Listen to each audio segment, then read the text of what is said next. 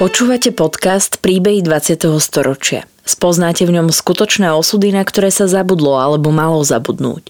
Postbellum a aktuality SK nezabúdajú.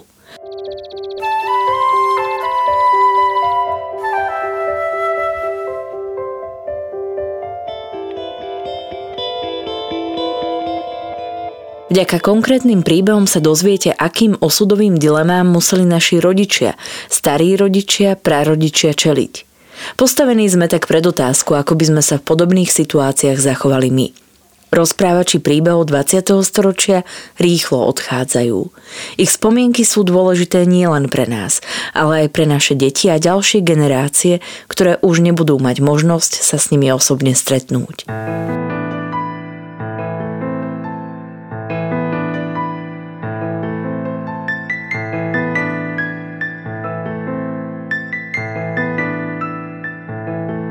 Obete holokaustu nie sú obeťami druhej svetovej vojny, ale sú obeťami hromadnej vraždy civilného obyvateľstva, čo sa mohlo udiať výlučne pod plášťom vojnovej vravy.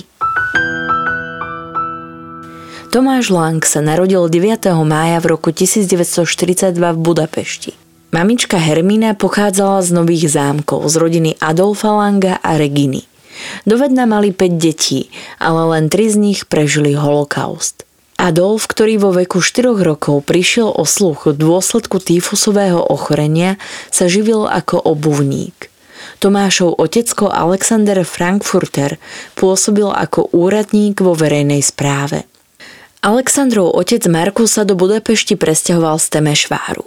Otecko sa vyučil na umeleckej priemyselnej škole a v jednej z najlepších textiliek v Budapešti vo firme Goldberger – ako textilný rytec pracoval až do roku 1941, keď bol zo zamestnania kvôli numerus clausus prepustený. Dali mu jeden vzácný prepúšťací list, v ktorom ho opísali ako majstra svojho remesla, ktorého vrele doporučujú, ale nebolo komu doporučiť, lebo ani ten nejaký iný ho nemohol zamestnávať. Napriek tomu sa mu podarilo zamestnať len ako poslíček a pomocný pracovník v hoteli. Mamička s oteckom sa zosobášli v roku 1941 a bývali na Jokejho ulici v Nových zámkoch, ktoré viedenskou arbitrážou pripadli Maďarsku. Už krátko po narodení syna Tomáša im do života kruto vstúpili udalosti druhej svetovej vojny a holokaust. V auguste 1942 bol otecko zaradený do jednotky nútených prác a následne vyslaný do zväzku druhej maďarskej armády, ktorá bojovala na Done. Posledné správy o ňom mali z konca roka 1942. Začiatkom roku 1943 dala mamička otecka hľadať Medzinárodným červeným krížom, ale neúspešne. Tomáš sa až v Moskve, v mimoriadnom archíve dopátral, čo sa s ním stalo. Padol do ruského zajatia a v marci 1943 zomrel. Jeho brat, spolubojovník, zomrel v tom tábore o tri mesiace neskôr. Obaja sú pochovaní v lese na ukrajinsko-ruskom pohraničí. Mal som takú pohnútku ísť tam, vyhľadať to nedošlo k tomu, manželka ma od toho hovorila. Pokiaľ v spisoch ruskej armády figurovali ako vojnoví zajaci, pre maďarskú armádu boli bezvýznamnými židovskými vojakmi, ktorí jednoducho zmizli. V armáde bojovali bez zbrane, len vo svojich handrách a ľahkej letnej uniforme bez označenia, lebo Židia neboli hodní nosiť výstroj, ktorú by im musel platiť štát.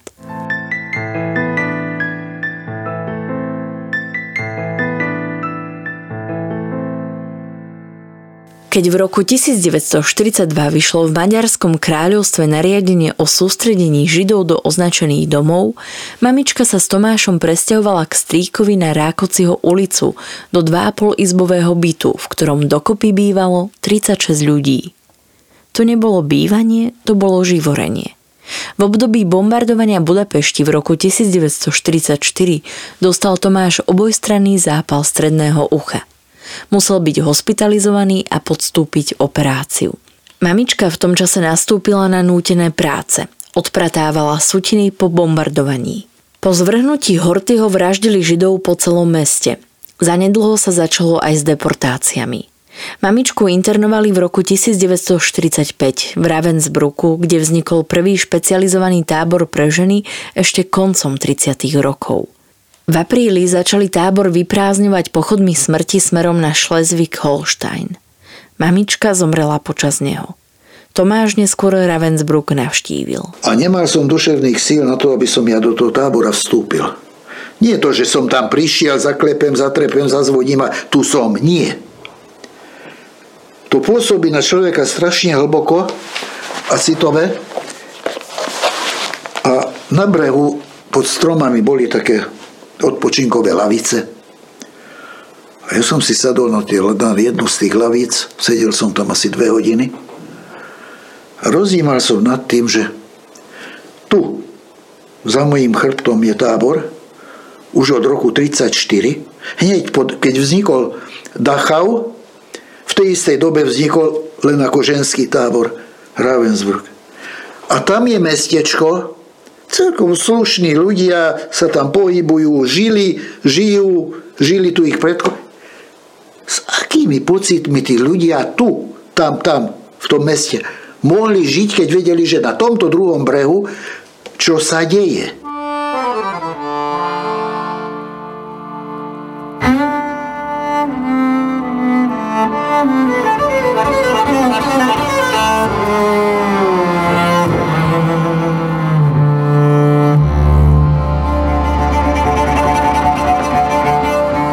Do tábora vstúpil až po dvoch hodinách, aby sa dozvedel, čo sa mamičke stalo.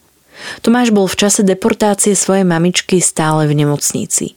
Do tohto obdobia, keď bol trojročným chlapcom, spadajú aj jeho prvé spomienky na bombardovanie, kryty a nemocničnú izbu. Okrem mamičky a otecka prišiel aj o svojich starých rodičov, Adolfa a Reginu Langových, ktorí zomreli vo Svienčime, aj o starú mamu Frankfurter, ktorá je dodnes pochovaná v záhrade bývalého budapeštianského geta. Iba starý otec Markus Frankfurter zomrel pred getoizáciou v Budapešti. O tom, kde sa Tomáš nachádza, vedela iba mamičkina sestra Aranka. O manžela Felixa prišla v posledných chvíľach vojny – Prečasne vyliezol zo zákopov a to sa mu stalo osudným. Aranka, ktorá mala jednu cérku narodenú v roku 1934, si Tomáša zobrala ku sebe. U nej zostal až do roku 1947, keď si ho adoptoval mamičkin starší brat Alexander s manželkou Helenou, ktorí boli bezdetní. Obom sa podarilo prežiť čoa. Alexandrovi v pracovnom tábore, Helene vo Svienčime – po adopcii sa Tomáš presťahoval z Budapešti do Nových zámkov a zmenili mu priezvisko na Lang. Ja som dlhé roky pochyboval o vlastnej identite. Našla tá moja teta toho pravého? Som to ja? Ja som ten, ktorého hľadala? No ja som v tej nemocnici bol asi necelého pol roka, takže predpokladám, že áno. Krátko po odchode do Nových zámkov dňa 1. septembra 1948 nastúpil do prvej triedy. Bolo to v období po februárovom prevrate, keď mnohí Židia uvažovali o emigrácii do novovzniknutého židovského štátu Erek Izrael, ktorý bol vyhlásený 14. mája 1948. Helena tu nechcela nechať svojich súrodencov, preto sa rozhodli pre zotrvanie v Československu. Tomáš si však spomína na odchod Aleksandrovho najmladšieho brata, ktorý ovdovel počas holokaustu a s novou manželkou odišli do Izraela 5. mája 1949. Veľmi dobre sa na to pamätám z jedného takého detského dôvodu že odišli 5. mája, ja som mal 9. mája narodeniny. A bol som ako chlapček veľmi urazený, že prečo nezostanú na moje narodeniny. Keby boli zostali týždeň, už neodídu nikam. Po porážke komunistickej strany Izraela v prvých parlamentných voľbách začal byť tento štát vnímaný ako prisluhovač amerického imperializmu a v dôsledku toho bola vysťahovalecká akcia vyhlásená za nelegálnu. Jej organizátori súdení v procesoch s buržoáznymi nacionalistami. Počas politických procesov 50. rokov prežívali veľký strach. V tom období sa odohrávali súdne procesy so židovskými lekármi v Nových zámkoch, ktorí si svoj trest odpíkali v Jáchymove. Už počas rokov strávených na základnej škole pocítil pretrvávajúci antisemitizmus, dokonca aj medzi svojimi rovesníkmi. Keď učiteľ Alois Bittner v prvý školský deň poslal domov židovské deti. A prvýkrát nám vynadali do smradlavých židov. Podobné prejavy pocitoval až do tretej triedy. Žiaci vrátane Tomáša boli do 8. triedy pionieri. V 9. triede sa z nich stali zväzáci. Tomáša však nechceli zobrať medzi seba. Prihlášku mu odovzdal triedny učiteľ. Znovu pocítil, že je iný a do maturity nezastával žiadnu funkciu v pionierskej a zväzáckej organizácii. Počas strednej školy zažil antisemitizmus aj zo strany učiteľa telesnej výchovy Jana Kraska, ktorý Tomášovi vynadal za jeho nešikovnosť. Vy naučenie to ste, ale aby ste sa rozhýbali, vy ste len naučenie. Na rozhýbanie sa nie, telocvik neviete. No tak preložím si to do jednoduchej reči, kto je to ten vy, lebo mne osobne nevykal, takže muselo to byť čosi viac. A už som vedel, že kto sú tí vy, ktorých on vyčlenuje a tvrdí o nich, že na učenie sú, ale na telocvik nie sú. No tak nevedel som 1,40 m preskočiť. A bola z toho naťahovačka na školskom inšpektoráte. Tohto pána menoval sa Jan Krasko. Pozvali, čo mu povedali, to neviem. Potom už mi to nevyčítal, ale nič mi neodpustil. Po vojne sa nové zámky a územie južného Slovenska opäť stali súčasťou Československa. V dôsledku zmeny hraníc došlo k odlúčeniu od rodiny, ktorá bývala v Budapešti. Medzi Československom a Maďarskom zostali hranice zatvorené až do roku 1955. Ku koncu tohto roka dostali Langovci prvýkrát povolenie na vycestovanie za príbuznými. Boli prekvapení z pomerov, ktoré tam panovali – v obchodoch bol nedostatok tovarov, ľudia dostávali nízke mzdy a navyše tu bola zavedená vysoká militarizácia. Pomery v Československu však neboli veľmi rozdielne od tých maďarských. Otecko Alexander sa živil ako obuvník a bol obvinený z čierneho obchodu. Súd vyhral, ale problémy pokračovali. Raz po záverečnej si na neho počkali dvaja v kožených kabátoch. Nasledujúce 4 mesiace o ňom nič nevedeli. Bol odvedený do tábora nútených prác v Novákoch, ktorý počas vojny slúžil ako pracovný tábor pre Židov, po vojne medzi rokmi 1945 až 1948 ako internačný tábor pre karpatských Nemcov pred ich odsunom z územia z Československa a po roku 1948 ako tábor pre triednych nepriateľov. Až po štyroch mesiacoch dostala mamička Helena oznámenie o tom, kde sa Alexander nachádza a kedy ho môže navštíviť. Z týchto návštev raz za mesiac sa vždy vracala s plačom. Pomery v tábore boli rovnaké ako počas vojny. Po necelom roku bol zavolaný do kancelárie a dostal papier o prepustení podpísaný povereníkom vnútra Danielom Okálim. Paradoxne o 5 mesiacov aj Okáli sedel v Novákoch. Tomáš sa až z archívnych záznamov znovák dozvedel príčiny zadržania Alexandra. Aj keď súd menovaného oslobodil, akčná trojka má za to, že rok pobytu v prevýchovnom tábore bude bývanému kapitalistovi na osoch. Akčnú trojku tvorili predstaviteľ štátnej bezpečnosti, predstaviteľ KSČ a jeden predstaviteľ za mesto. Tábor Nováky bol zbúraný v roku 1955. V súčasnosti stoja medzi obcami Kož a Laskár pamätníky venované trom obdobiam fungovania tábora. Jeden venovaný židovským obetiam, druhý karpatským Nemcom a na budove obecného úradu v Koši pamätná tabuľa venovaná politickým väzňom.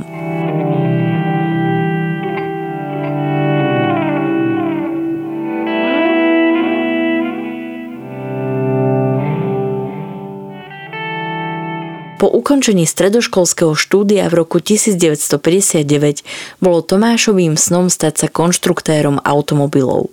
Pred nástupom na fakultu v Brne musel absolvovať 6-týždňový vojenský výcvik. Opäť v takýchto drevených barákoch po gestapákoch sme boli ubytovaní, tam bola vojenská katedra. A to bol jeho prvý aj posledný výcvik. Následne už odvedený nebol kvôli operácii z detstva. Na univerzitu v Brne si spomína v pozitívnom svetle, pretože navzdory socialistickému zriadeniu, ktoré bránilo prenikaniu noviniek zo západu, škola prijímala technické pokroky z americkej sféry vplyvu. Jednou z týchto pokrokových vecí boli počítače. Tomáš sa v roku 1962 prihlásil ako pomocná technická sila a bolo mu tým umožnené naučiť sa pracovať s počítačom. Časom sa dozvedel, že sa má v Nových zámkoch stavať strojárska fabrika, ktorej investorom bol závod Blánsko. Fabrika, ktorá vyrábala vodné turbíny s vývozom do zahraničia, do Brazílie alebo Čile.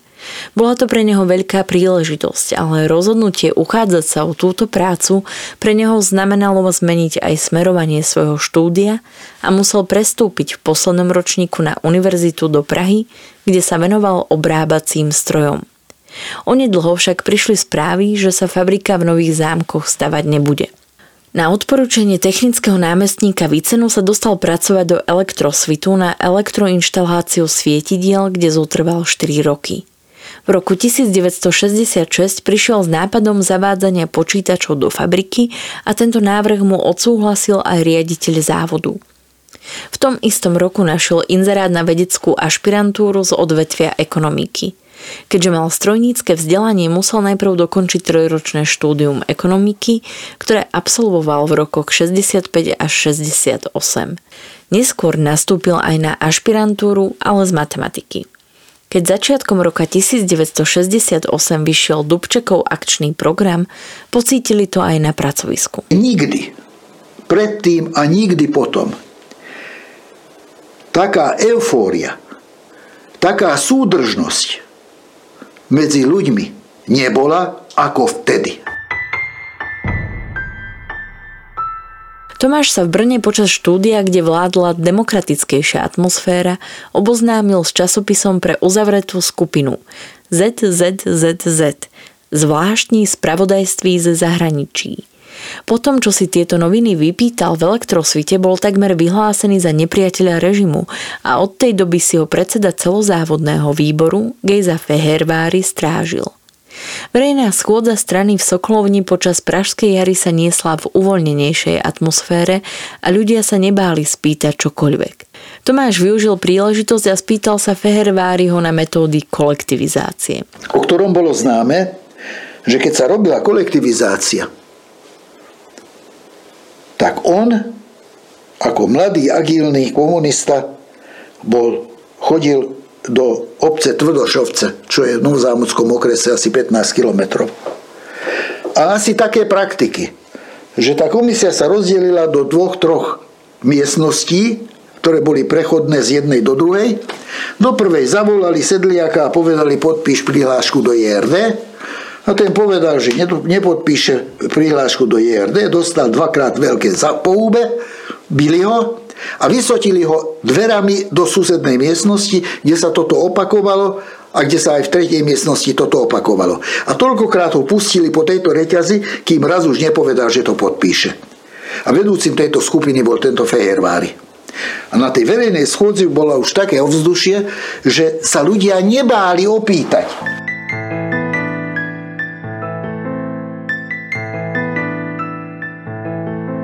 Udalosti z augusta 1968 ho zastihli doma. Zobudil sa s manželkou Agnesou v noci na strašný hluk. V tom čase boli v nových zámkoch vojská Varšavskej zmluvy na cvičení. Všetky vojská už dávno odišli, iba sovietské zotrvali. Až neskôr si uvedomili, že ich nechali na mieste pre prípad potreby. Tomáš videl na ulici celý rad tankov, ale v tme ich nevedel rozoznať. Myslel si, že aj sovieti odchádzajú. Zaspával však s otázkou, prečo idú na západ z mesta a nie na východ. O 7 už vedeli, že sú obsadení. Ľudia sa zorganizovali a išli s vlajkami na námestie za maďarskými vojakmi. Oni si mysleli, že išli e, rozbiť imperializmus. Takisto ako dnes na Ukrajine idú bojovať s nacistami.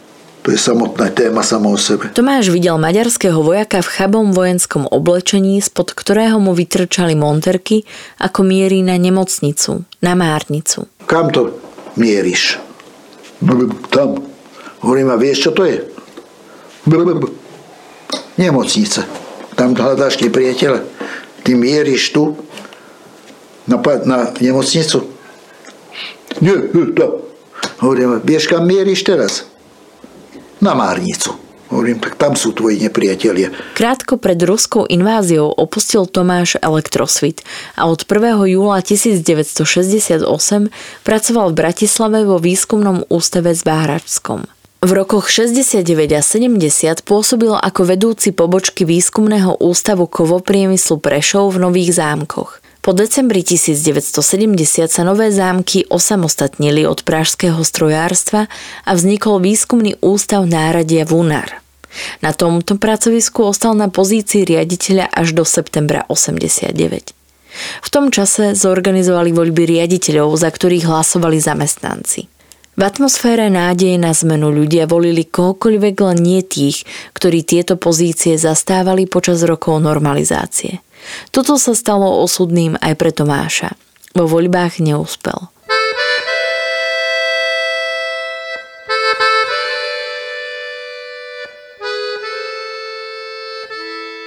Pád berlínskeho múru a udalosti 17. novembra zažil na kúpeľnej liečbe v Piešťanoch. Počúval som, že nezodpovedné živly sa vrhli na berlínsky múr, ale chrabrí e, e, enderáci zasiahli a o dva, o tri dní z chrabrých enderákov už sa stali e, pohraničníci, ktorí sa stiahli a z neporiadných darebných študentov v Prahe sa tiež stali trochu ináč označovaní ľudia a začalo to celé takto. Rozpad Československa, ktorý nasledoval v krátkom období po prevrate, vnímal veľmi negatívne.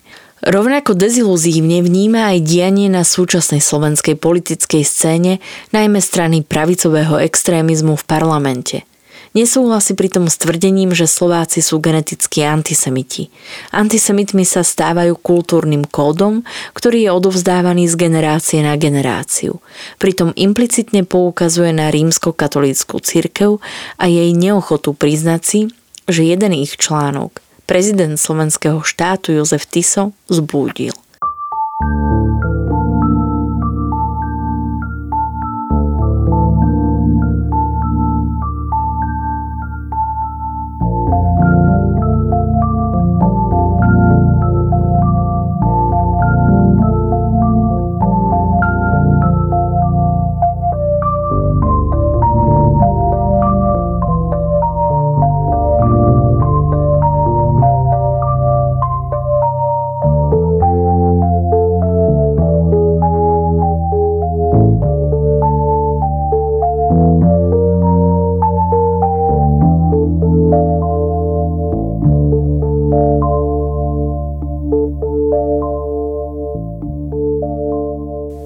Príbeh Tomáša Langa v roku 2022 pre Postbellum natočil Martin Rodák a spracovala ho Monika Adamická.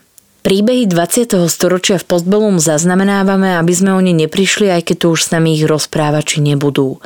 Aby sme nezabudli na ich osudy a na hrôzy, ktorým boli vystavení a na dôležité okamihy našej histórie, ktorá dnes býva často spochybňovaná a pre mnohých je neznáma. Podporte prosím našu prácu aj vy pravidelným finančným príspevkom na www.postbelum.sk. Ďakujeme. Podcastom vás prevádzala Sandra Polovková a spolupracovali na ňom Nina Pompošová a Marian Jaslovský.